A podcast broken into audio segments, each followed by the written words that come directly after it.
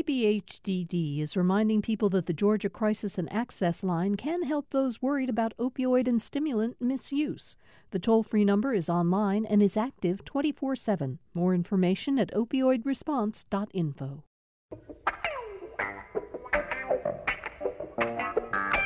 It's Wednesday, June 9th, time for another political rewind. I'm Bill Nigut. We have a really strong panel of guests for the show today to talk about a number of issues, including some election uh, related news that's um, really been in the headlines lately. Um, let me get to the introducing the panel right away. Uh, we're joined today by Mayor Julie Smith, Mayor of Tifton. We're really glad to have you back, Mayor Smith. And you know, I realize that in introducing you the last few times you've been on the show, I don't think I've ever mentioned, at, least I don't remember doing it, that you're the incoming uh, president of the Georgia Municipal Association. Your next year is going to be your year to run that organization.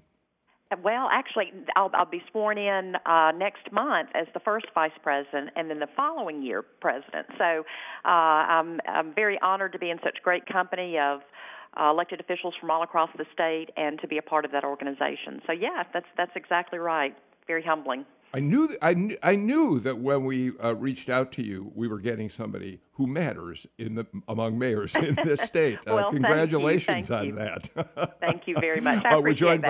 by we're joined by Representative Sam Park, a Democrat. He represents the 101st uh, State House District. Um, Sam, is your entire district Gwinnett County, and you're out there kind of Sugarloaf Parkway in that area along President uh, along the University Parkway out to Athens? Have I got that right? Uh, th- that's correct. Good morning, Bill. Good morning, everyone. Happy to be here with y'all. And then congratulations, uh, Mayor Smith. Um, I know Jimmy Burnett is the current president of uh, the Georgia Municipal Association, and looking forward uh, to, to seeing your leadership as well. But yeah, well, thank you for being with us as well, Sam. Bernard Fraga, uh, Professor Bernard Fraga, back with us, Professor of Political Science at Emory University.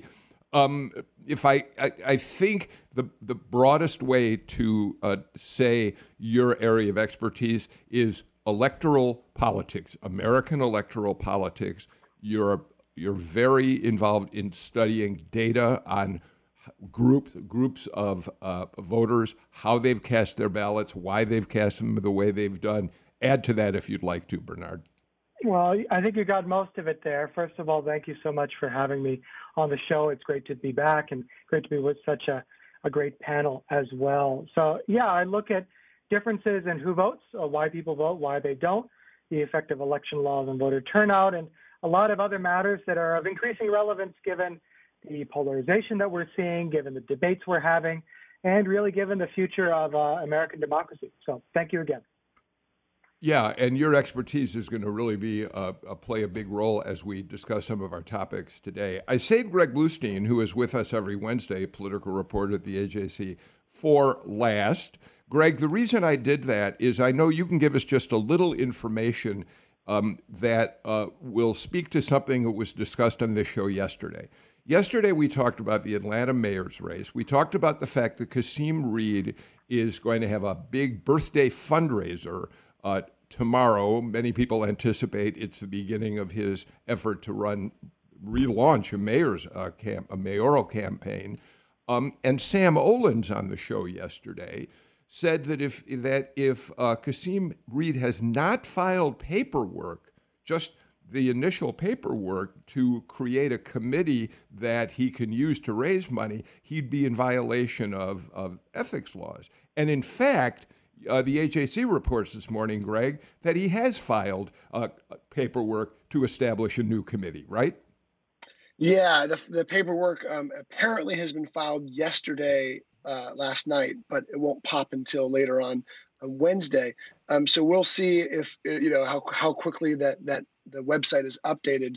But yeah, he is taking the initial steps for this party, from what we understand, um, to pave the way for a mayoral race, so that he's not in violation of ethics rules. Although I guess there there could be ethics and, and campaign law experts who who quibble with with, with that uh, understanding of of the law. I'm no campaign finance expert, so we'll see what ethics complaints might be filed. Uh, but he at mm-hmm. least is paving the way for that run. Well, we spent a lot of time talking about the Atlanta mayor's race, especially in the context of the horrible, horrible rash of gun violence in the city. And we're going to take a pass on that conversation today, but certainly we'll return to uh, what is one of the most important races for mayor in the Southeast and certainly in the state of Georgia. Greg, let's let's talk about uh, election laws for uh, some time, both state of Georgia and federal. Um, starting with the fact that yesterday a group of religious leaders held a rally at the state capitol. Uh, the AJC says that those leaders represent something like a thousand churches, which is a, mm-hmm. a, a, huge number, obviously.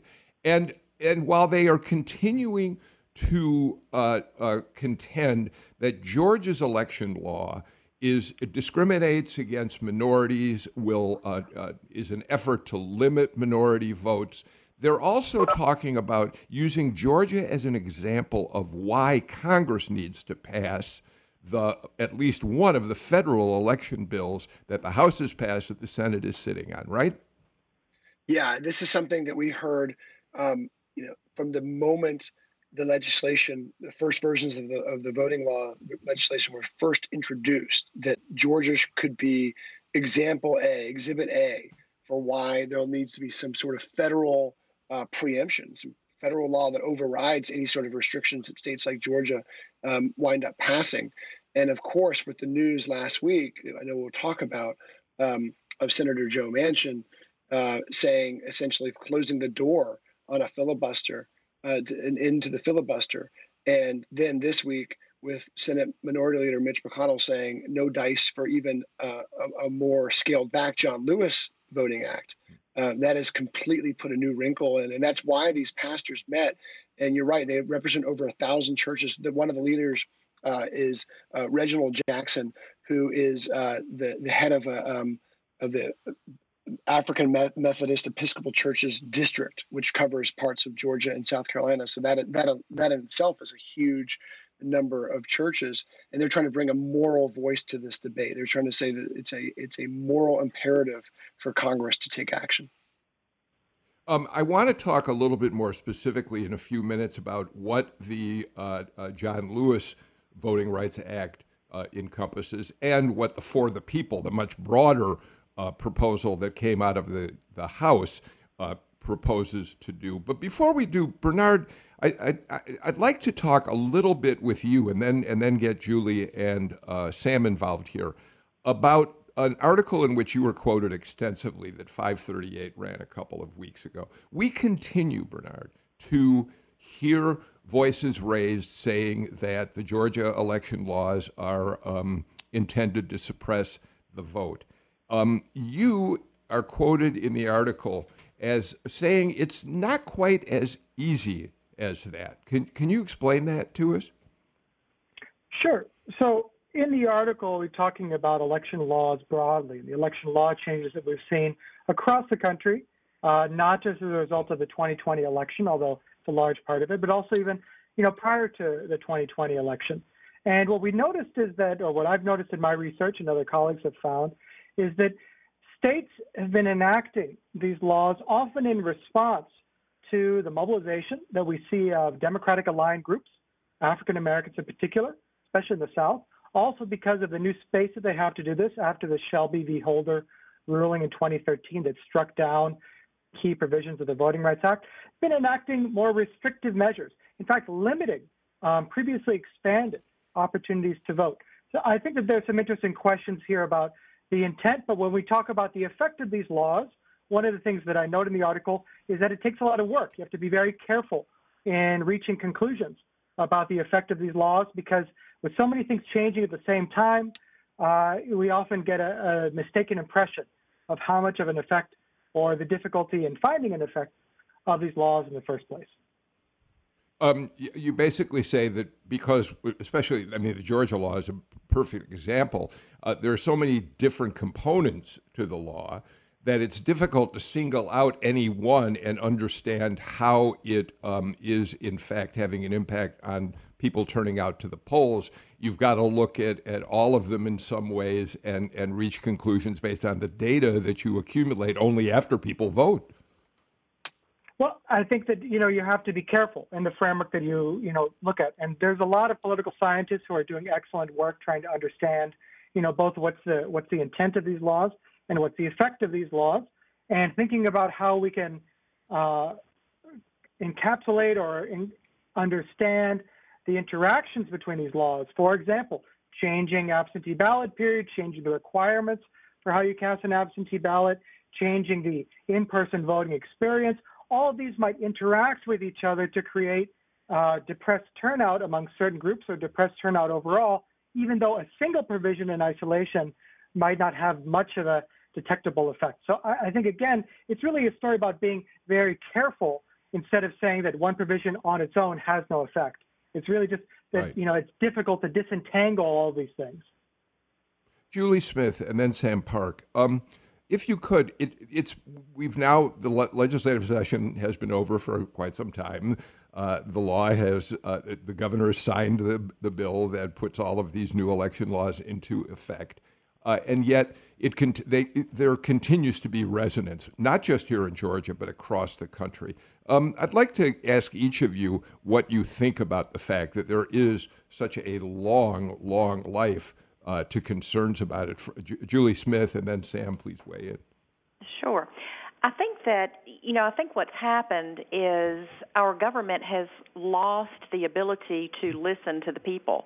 Um, there seems to be an awful lot of chatter about party lines and, and what's right for one group or another group, but but they're they're not listening to the people that will be casting those votes. So um, when you have mass numbers of people saying I, I can't vote, I'm disenfranchised, this does cause a problem for me uh, to be able to participate in the election process. That needs to be heard, and we need to explore ways to make the process simpler and easier uh, rather than more restrictive. Um, and and you make a good point with these laws having so many different components, all just sort of like braided up together. It's it's difficult to pull out one thread and examine that thread when when the braid is so tight. And hmm. um, once the once the law is passed, it you know the we now we suffer the ramifications whether they're good or bad. Um, and in this case, I think that uh, the the voice of the people is not being heard, and that's disconcerting. So let me, before I turn to Sam, uh, let me remind our listeners that although you run for your office in a nonpartisan election, uh, you do identify as a Republican. Um, but you yeah. have, for, for some time, made it clear that you are not in that camp of conservative Republicans who've sort of followed uh, Donald Trump to the ends of the earth and beyond. Right. It's it's, it's amazing. I'm I'm just fascinated by. Um, the um, the division within the Republican Party right now, and um, the fact that Trump can, in essence, do no wrong. And um, I do. Uh, I, like you said, I identify as Republican. I'm, I'm certainly very fiscally conservative, and um, my values are very conservative. And and uh, but I, I think maybe I'm a little more socially liberal. But um, but it, it's an interesting dichotomy, and the division within the Republican Party is is. Um, it's it's going to change the future of American politics. So we'll we'll see how that that shakes out. Sam. Yeah, so I'm I'm you know I remain incredibly concerned about the national concerted effort across state legislatures to suppress the vote because I think it's important to recognize that the bill in Georgia again was essentially model legislation created and produced by the Heritage Foundation um, and dropped in multiple um, state legislatures again across the country. Uh, the intent of which I would say is to make it harder for citizens to vote, just reading, you know, based on the plain language of the legislation itself, which restricts uh, many ways in which people can vote, whether it's early, by mail, or on election day. And certainly that's incredibly concerning, um, you know, for Asian Americans, uh, about 70% of which voted early or, or by absentee or by mail. And so, you know, especially in this moment in which, you know, communities are trying to have their voices heard, trying to participate uh, in, in our government, to then, uh, you know, face and, and for that to be responded by trying to silence their voice, I think is, is that much more concerning. And why it's so important, I think, uh, to ensure that there is federal oversight um, of, of our elections uh, to protect the right of every American to participate and have their voice heard in our government. So, um, thank you all for uh, for that. Let me turn, Greg. You've already begun uh, uh, talking a little bit about what's happening in Congress right now. So let let's talk a bit about the two bills that uh, Congress has to consider. The Senate now has to con- consider, and, and, let's put them in a context that uh, let's let's go back to Shelby v. Holder. Shelby v. Holder was the decision by the Supreme Court, of course, which essentially uh, took away pre-clearance from the states which had been required since the Voting Rights Act of 1965 f- for any change they made in election law. Everything f- from uh, redistricting down to we're going to move a polling place, we're going to eliminate a, a precinct polling place or whatever, had to be cleared by the Justice Department the concern being that uh, the states who were targeted for preclearance had in the past shown patterns of discrimination. That was outlawed by the Supreme Court. So the, the, the bill that became known as the John Lewis Voting Rights Bill really has a very simple uh, uh, uh concept behind it. It basically says we need preclearance again. And that's having trouble getting past the Senate as as well as the bigger act for the people, and we'll talk about that in a minute. Yeah, trouble's a, an understatement. Um, after the For the People Act uh, effectively was scuttled by Joe Manchin's decision, uh, his his his very stark uh, statement saying he will not support rolling back the filibuster. Democrats hoped that the, at least there could be some support for the for the John Lewis Act, which is you know which is far more targeted, far far less broad. Um, but uh, there was only one Republican who who co-sponsored that measure. That was Lisa Murkowski out of Alaska. Um, so it, it, if Republicans filibuster it, it means you need 60 votes. It means you need to win over nine more Republicans to support it. And then this week, Senate Minority Leader Mitch McConnell said he does not believe there is any need for the John Lewis Act because he doesn't believe that there's still persistent um, and systemic discrimination and, and need for uh, those federal protections. So that effectively means that Democrats will try to force their hand by having largely what, what, will go out to a symbolic floor vote, forcing Republicans to filibuster um, the, uh, the the the John Lewis Act. I don't know what the path forward is. I know there's a lot of smart minds from both parties um, who are who are who are uh, who know the ins and outs of of Congress, but right now it looks pretty bleak for for any sort of uh, compromise over either of these voting rights bills. So, um, it, it, in terms of the John Lewis Act, Sam, we should point out that it has particular relevance as uh, as the state of Georgia, like every other state in the country, goes into a reapportionment session after uh, uh, the um, uh, Census Bureau finally releases data specific to districts across the country, which will happen late this fall. And without pre-clearance, um, there is the chance well, there won't be any federal oversight of how lines, lines are redrawn, Sam. Uh, correct. So, of course, um, Shelby v. Holder removed, um, I believe, Section 5, the, the pre-clearance section, but uh, Section 2 of the Voting Rights Act remains intact, which provides an opportunity um, to potentially contest the map, uh, you know, in, in the event that, you know, they're, they are uh, violative of, of uh, the, the, the Voting Rights Act. Um, all of that to say, you know, one thing I would mention just is, you know, I think while bipartisanship is important when it comes to um, all the issues that we face, um, it's important to recognize that there is no bipartisanship when it comes to a lot of these uh, suppressive uh, measures that we're seeing passed across state legislatures around the country. And I hope that, you know, uh, our, our, federal uh, uh, Democratic Congress members um, and senators understand. Um, you know, I, I, invite them down to Georgia to see how the Republican Party here uh, passed uh, SB 202, and, and the same is true across the country as well. So, you know, I think in the same way, um, you know, when it comes to reapportionment across this country, um, I, I, I don't think that Republicans are going to be trying to work in a bipartisan manner. Bernard? So I think when we consider the two election bills, we really, you know, find the bind that the the Democrats, but I would say advocates of even just retaining the, um, you know, the right to vote and the the kind of expanded opportunities to vote as a result of the pandemic, um, retaining those opportunities to vote, um, find themselves in. So, you know, you have HR one, which is a very broad bill that addresses not just you know opportunities to vote, but also ethics, right? Also reining in uh, campaign spending, campaign finance, uh, obviously reining in partisan gerrymandering. Uh, you know, these are exceptionally popular provisions among Democrats, clearly, but also the vast, vast majority of Republicans. When you talk about whether a bill is bipartisan, as Democrats have pointed out and others as well across the political spectrum, it is a bipartisan bill in that it has a vast majority support from both Democratic and Republican American citizens. It's Republicans who are in power who, for some reason, believe that these provisions will harm their chances of being elected. Now, in a democracy, the party that wins the most votes, right, the candidate that wins the most votes affiliated with a particular political party is the one that wins. And the solution to not winning elections, right, is to have more people vote for you, to advocate for policies that are popular. So this this seems completely backward in many ways the way we think about a democracy.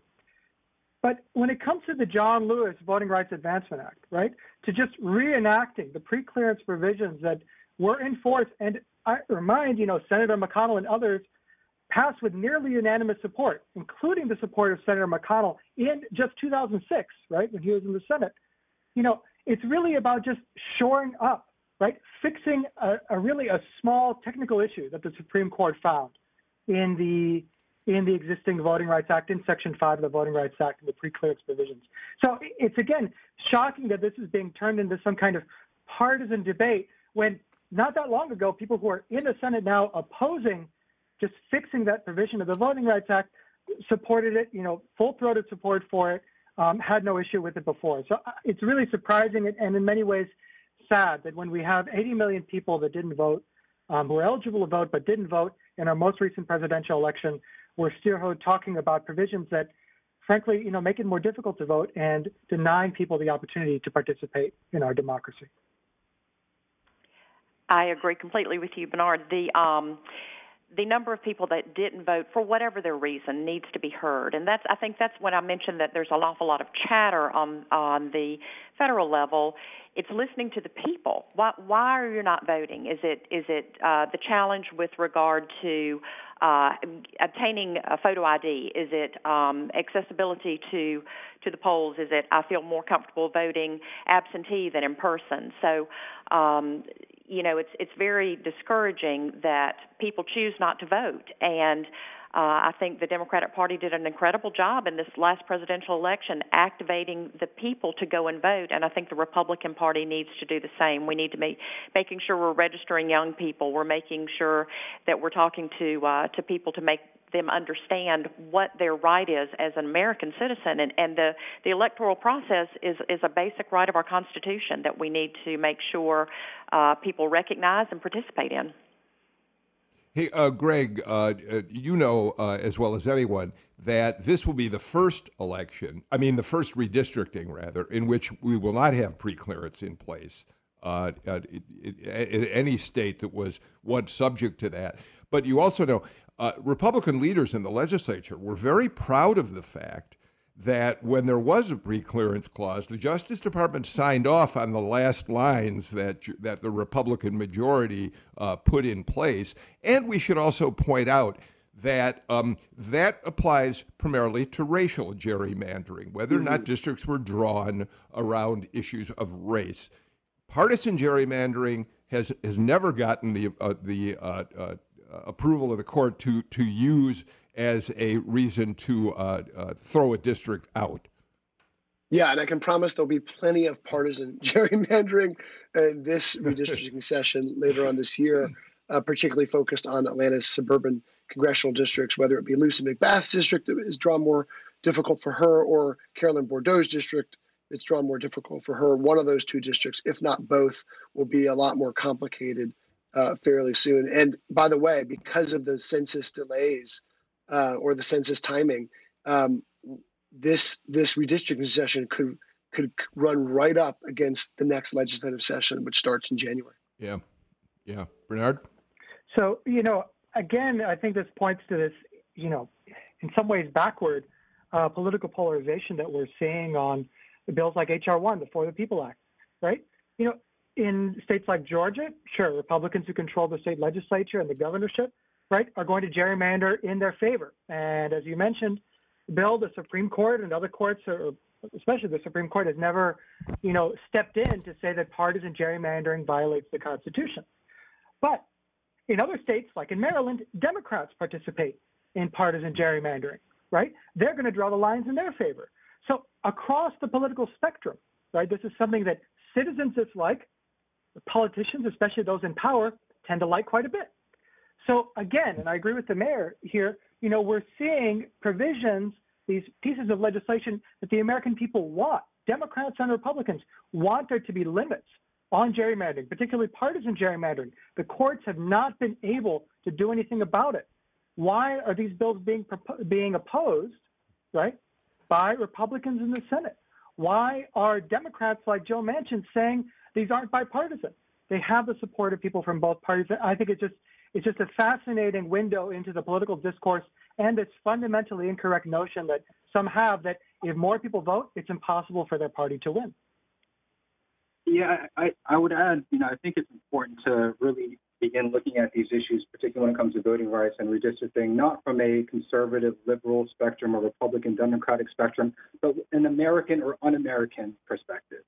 And, and again, undermining the ability of citizens to participate, making it harder and imposing barriers, allowing politicians to, to choose their voters. Again, these ultimately undermine um, American democracy and, and strip away the freedom for citizens, for we the people, to ultimately determine the direction of our country. And, and so I think certainly um, an, an, enormous amount of work and reform has to continue. Um, but of course, that's made all the more difficult uh, in, the the system in which we're working uh, in as well. So, uh, Greg, before we get to a break, uh, Bernard pointed out that uh, the difference between a state uh, like Georgia controlled by Republicans and one controlled by Democrats, Maryland. But we can look at our own state to see how each party has manipulated uh, district lines based on partisanship. Roy Barnes, when he was governor, pushed through one of the most egregious redistrictings that the state had ever seen. His chief of staff, Bobby Kahn, became the Darth Vader of the state capital for the way in which he drew crazy lines. And there are many people who think that although it's not the kind of everyday issue that voters tend to focus on, there, there is this sense that it was an example of Barnes uh, being a sort of a dictatorial presence, and that voters did respond to that, among other things, and he lost reelection, Greg. Yeah, the whole attempt to drive multi candidate districts and draw incumbents with each other. Look, it'll be brutal. It'll be all we talk about near the end of this year, too, because it'll be some brutal lines, especially when it comes uh, to the congressional seats. But but what gets less attention, as you noted, was state legislative districts because you know a lot of a lot, a lot of voters might not even know who their state rep is, but as as Sam Park can tell you, they, they make a huge difference in our daily lives. Yeah. All right. Let's get to our first break of the show, and we'll be back with more in just a moment.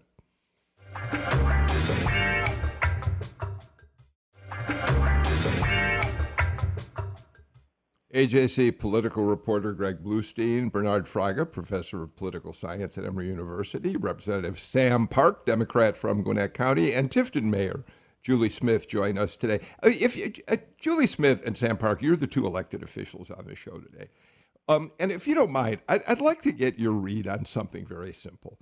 There is the what is happening in Congress right now is so frustrating to so many citizens of this country that nothing seems to be accomplished. Uh, uh, there's very few bills that can actually pass both uh, the Senate, House and the Senate up there. So, Julie Smith and then Sam Park, why would you want? There are so many people lining up to run for U.S. Senator, U.S. House. As the mayor of a city where you actually have to work to accomplish things for your community, why would you ever want to go to Washington except for personal power? I, honest to goodness, don't understand it right now. That's the $10 million question, Bill. I have no idea. Listen, um, it's you know, it's just always it's just such an honor to be able to serve in local politics, and uh, it's where the rubber meets the road. It really is. You can't go to the grocery store, to church, or you know, wherever out to eat without someone coming over and, and talking to you about the pothole in the road, or you know, a, a street sign's down, or something needs to happen. And and I love that part of of being uh, being the mayor of the city of Tifton. It's just such an honor for me, and um, it's just uh, you know I keep saying it's just kind of sad that our our folks in Washington have lost the um, ability to hear from their local constituents back home. It's the people that um, that are struggling day to day to put food on the table, make sure their kids are in school, and you know they worry about how they're going to pay for college or who's going to take care of of grandma during a, a pandemic and those kinds of things. So um, it's we've got to somehow or another get back to the basics of listening to each other and talking to each other and being open and honest with the discussion and set aside, in my opinion, I know this is a, this is a challenge that will never happen, but set aside those political aspirations and those those deep divides and really listen to each other um, and, and begin to compromise and, and bring the state and the nation back together. I've said that many times. So, um, so I, why someone would go to Washington and, and jump into that shark-infested water, I don't know. But um, but I'm thankful that there are people who who are willing to uh, to sacrifice and, and to serve our country in that manner. And uh, I, I listen. I, I pray for them daily. I truly do. Sam Park, look, there are things that happen at the Georgia legislature that you as a Democrat are very unhappy about. I mean, the passage of the election uh, bill, the passage of a, a, law that all but outlaws abortion in Georgia. Um, at the same time, there is still some ability to have bipartisan cooperation in the Georgia legislature. So I ask you the same question isn't that where, as Julie Smith points out, the rubber meets the road rather than what we experience from Washington these days?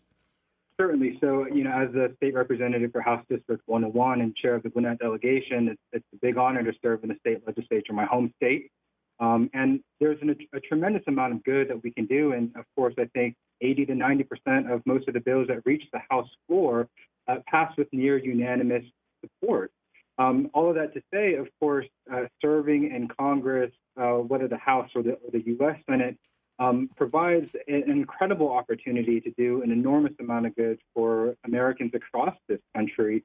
Um, you know, just look at the, um, the, the American Rescue Plan uh, that passed. Um, you know, we really have an opportunity at the federal level to transform the lives of Americans. And so, um, whether it's at the state or the federal level, you know, despite the challenges that we face, certainly I, I would hope that folks who are running for these positions are trying to uh, do the, the best that they can to, to serve their fellow neighbors.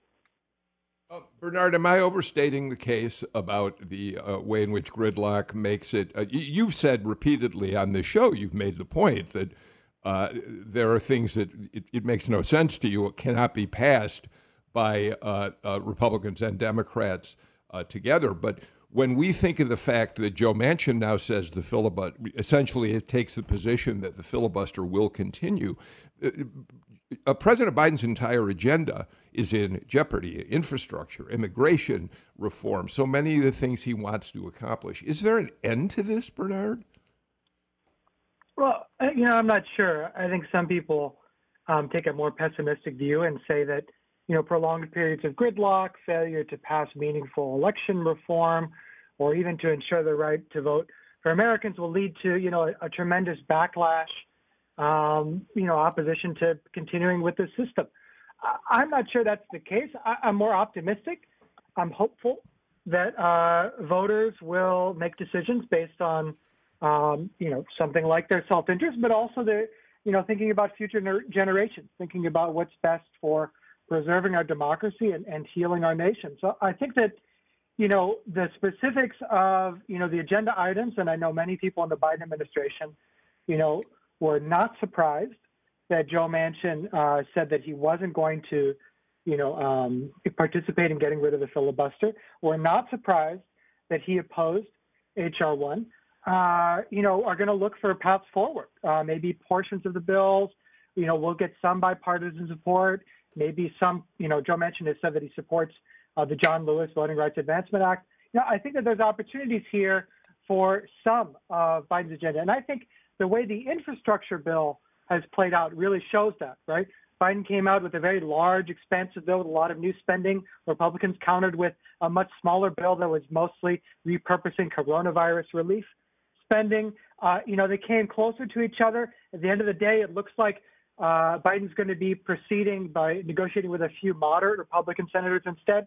But I think I think there will be something uh, that happens with infrastructure, and I'm hopeful that a similar approach can be taken with, you know, things that are, are really measures to preserve our democracy.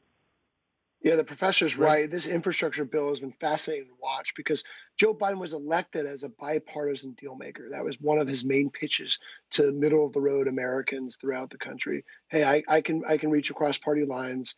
Um, he came in with a very progressive agenda, um, but at the same time, he's someone who has decades of experience in the U.S. Senate and and who is yet to really show how he can he can he can make uh, agreements across party lines uh, since he since his since he took office, and so he's come down about a trillion dollars um, in the infrastructure package uh, just in the last few weeks. Republicans have gone up a couple hundred billion dollars, um, but this will be a real test to see if if, if a real deal can be made, and if not, uh, the backup plan for for Democrats is they still can fast track.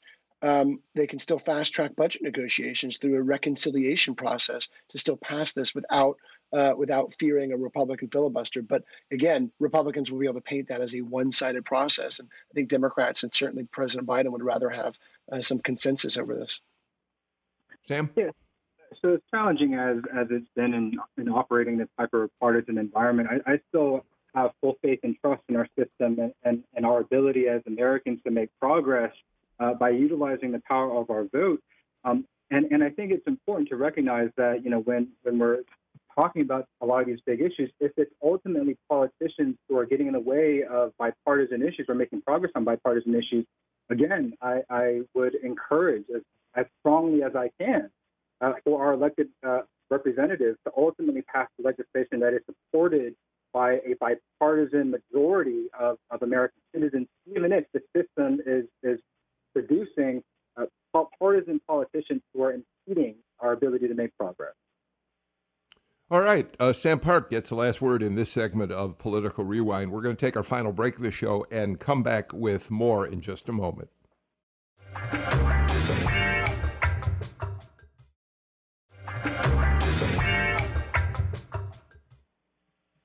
Mayor Smith, anytime we have a mayor of uh, Georgia City on the show, we like to get a sense of what's happening in your city. Before we started today, you told us you have big news down there in terms of your uh, uh, what's going on with masking and uh, dealing with the virus in Tifton. That is exactly right. We had our city council meeting on Monday night at which time we um, removed our mask mandate for city facilities.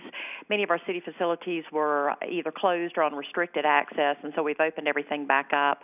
Uh, this weekend, we've got our first big um, kind of public engagement with a we do a summer music series, sort of a street dance, kind of a fun South Georgia event, and um, so we'll have that Saturday evening and and invite everyone to come out. We're still encouraging people to socially distance when you can, wash your hands, do all of the CDC protocol, and please go get your vaccine, get vaccinated. So uh, so can't can't preach that enough.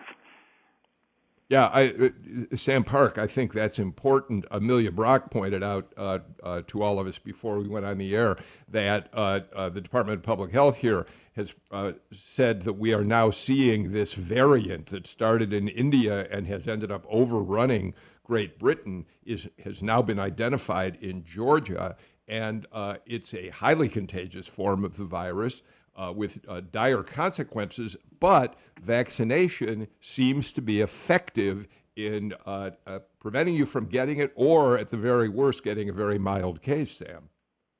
Uh, yeah, so, you know, we, we are still very much in the midst of a pandemic, um, and I think it's important for us to recognize how deadly this virus is, as well as the long-term health implications that it causes for, for folks who, um, uh, you know, get it you know, one of the things that I wish that uh, you know we could see in the state of Georgia is is leadership, quite frankly, who takes this seriously and who really takes efforts and steps uh, to encourage citizens uh, to get the virus. I think in Ohio uh, they had a lottery in which uh, folks could receive a million dollars, uh, which which resulted in a spike in, in, getting the vaccine. Um, you know, as elected officials, you know, where where you know our job and responsibility is to do what we can to protect the health and safety of those we serve. Again, you know, our as leaders, we have to demonstrate and encourage folks to do the right thing to protect themselves as well as their fellow neighbors. Um, Bernard, uh, the uh, the vaccine has been highly effective. Emory, I, I, am I correct that there's a requirement to be vaccinated at Emory, or just a strong suggestion that, that students be vaccinated? I can't remember which. Uh, my understanding is that at the moment it's a requirement for students and it's you know strongly strongly recommended encouraged provided obviously to staff and to faculty right uh, i think that the you know the the recent feedback that we've gotten is that it, you know life is going to be which is i think the, the message everyone needs to hear life is much easier for you when you get the vaccine right the cdc and their updated guidelines made it exceptionally clear that you know the masking even social distancing, gathering indoors, all of these things are safe activities once vaccinated and are unsafe activities, right? Not wearing a mask, being inside, being in a crowd, you know, going dining, you know, can be very unsafe if you're not vaccinated. And I think that's the message that people need to hear. It's beyond the political discourse, beyond all of these issues, right? About you know, um, you know, the origin of the of the virus, all these other things. It's that you know, this is about returning to normal, and the vaccines are the path that we have forward. Not herd immunity, not other people will get it, so you don't need to get it. It's everybody getting vaccinated as soon as you can. I did want to mention the Georgia Municipal Association uh, has a very strong campaign called Give It a Shot, in which all of the elected officials across the state are encouraged to reach out to their constituents and uh, and encourage that vaccination take place. So uh, we're seeing uh, lots of social media posts. We're seeing lots of sharing on Twitter and and Instagram and all of the various social media platforms to encourage every citizen. And that that Give It a Shot campaign through the Georgia Municipal Association think has made a tremendous difference, and, and I think will continue to. So, uh, if you've had your vaccination, congratulations. Please encourage someone else to go out and get theirs as well. Greg, uh, we do need to point out that uh, Georgia remains uh, one of the poor, uh, lowest in the nation in uh, vaccinating its uh, people. We're at 30 some percent, so we still have a long way to go. We still have a really long way to go. Um, yeah, about one third of Georgians have been fully inoculated, but we're in the we're in the lower tier for sure. And um, the politicization of the vaccine and of this entire process has made it even more difficult for public health officials. And my wife is one of them, who's been struggling to get uh, to get healthcare workers and others uh, vaccinated. Uh, and I kind of see it firsthand. We have never pointed out that your wife has been deeply involved in working on COVID related issues in her job as at, at, at Emory University. Yeah, at Emory Midtown. So she's she's among many, many people uh, there trying to trying to get health that them have. But look, it's the same, you know, the same problem that we're facing with the general society sometimes with healthcare workers who are exposed to all sorts of um, diseases and threats every day still have some reluctance too. And so she's helping trying to convince them to do so. Well, we, we appreciate all that she's doing along with all the other public health workers. All right, real quick, Greg, you have an update for us on Kasim Reed uh, before we take up our final story of the show. I am looking at the AJC story right now. Kasim Reed has officially entered the wide open mayor's race. He filed paperwork that just popped as wow. we were speaking a few minutes ago on the State Ethics Commission.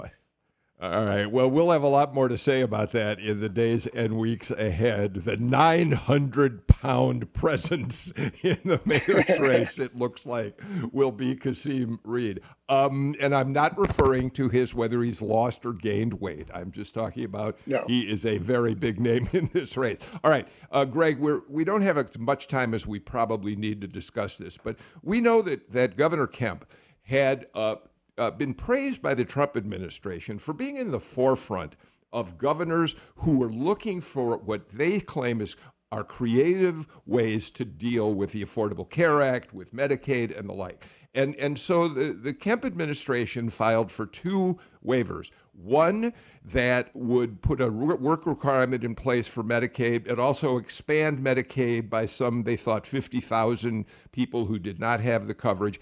And uh, the second one uh, being quite simply uh, a request that we, the state, take down the federal ACA marketplace website and replace it with private insurance uh, uh, companies who would be able to state their case to people who came there. Uh, the Biden administration has now put at least temporary holds on both of those things, Greg. Yeah, and the the worker requirement got a lot more attention um, uh, because of, it was far-reaching. But the website, um, the, the, governor's plan to block Georgia's access to healthcare.gov shopping website was also a key part of this plan. And um, not surprisingly, um, that has been put on hold as well. I know that there are behind-the-scenes discussions between the governor's office and the Biden administration about about a sort of compromise um, to get one or both of these plans back in effect. Um, but this was this was something that the Trump administration had cheered on. The Trump administration had had approved in the final weeks of his of his administration. And one of the first steps, one of the first major steps that, the, that Joe Biden has taken in Georgia, at least, um, has been to put both of these on ice. Sam. So I applaud, so the, I Biden the Biden administration. Sorry, um, we're, I, I we're suddenly Biden, getting some. Is that better? Go ahead. So yes. I applaud the Biden administration for for pausing the the uh, two Kemp waivers. Who um, I had uh, very serious concerns about and wrote public comment. Um, you know, first the 1115 waiver. You know that would essentially cover less people and cost more money. It's a bad deal for Georgians. And and two, when it comes to removing uh, the marketplace, the ACA marketplace, 500,000 Georgians received access to health care through that. And so to then undermine uh, that component, I think, again, very, very bad deal for Georgians. Um, and, and if we're just going to give private health insurance companies more power, well, look at what United Healthcare uh, is doing when it comes to their deal with Northside, but also one of their policies that just came out uh, recently to retroactively deny emergency plans. And so, you know, we, we still need to do an enormous amount of work and, and do everything we can to expand Medicaid in Georgia, which is the most effective uh, way forward and cost effective way forward uh, in which we can ensure access to health care for all. Julie Smith, weigh in on all this for us, please healthcare is so important. I mean, here we are coming off of a pandemic. Um, I have children and grandchildren that uh, you know I, I love dearly. Uh, the thought of them not having access to health care because of uh, the um, unavailability from a financial standpoint is is very disconcerting. So, um, you know, I don't know what the answer is. I do think that we need to continue to look for solutions. Uh, I, I wish I had the magic bullet to to fire into the air and and would you know shed some incredible words on on what the answer would be. I don't, but I do think that we need to continue to have the conversation. When 500,000 people don't have access. Uh, and are impacted. That's a significant number, and that's that's very troubling. So, uh, so hopefully, well, you know, cooler heads will prevail, and and we can come up with a solution. Uh, Bernard Fraga, you want to weigh in? Yeah, just briefly, I, I think this really connects to the discussion we've been having, you know, throughout the show today. The people most impacted by these changes, the ones who don't have employer-provided health insurance, or shopping through the marketplace, are eligible for, you know, federal insurance programs. Black or white are the ones who are not voting here in Georgia, or have vastly lower rates of voter turnout. And so it's really sad that I, think politicians don't hear the voices of the people most impacted because limitations on their you know ability to vote, their access to the polling place. But I think that's really important to keep in mind as well. Julie Smith, I do want to follow up when you said you don't have a magic solution for all this. Un- unfortunately, it has been the Republican governors of Georgia and legislators, Republican legislators, who have not wanted to do a full expansion of Medicaid under the Affordable Care Act and um, there are obviously many, many people out there who think that the state is losing access not only to insuring so many more people, but losing all these federal funds that will be pouring into the state if we expanded it uh, uh, to uh, its full potential. Exactly. You know, again, I, we've talked about um, so much on this show today, but I think one of the, the the sounds that resonates to me, one of the comments, is that we are, for the most part, moderate, middle of the road people. And we expect our legislators, our congresspeople to listen to us and to hear our, our words and our voice. And, um, you know, it's it's it's the moderate middle of the road that I think is being lost in this. I think the attention is on the peripheral, uh, the far right or the far left, um, and and it's it's impacting our our state and and uh, and certainly our country. So, so one thing I would one thing I would say, you know, if, if we're looking at access to healthcare from a moderate or even a conservative approach or perspective, you know, in my mind, that means you look around the different states to see what works and follow suit. 37 other states or 38 other states have already expanded Medicaid to great success. They've seen their uninsured population decrease. They've seen their the health the expenses of the state decrease as well. And Georgia, you know, it, it's set to you know receive billions of dollars, uh, create 30,000 healthcare-related jobs if we came together and expanded Medicaid.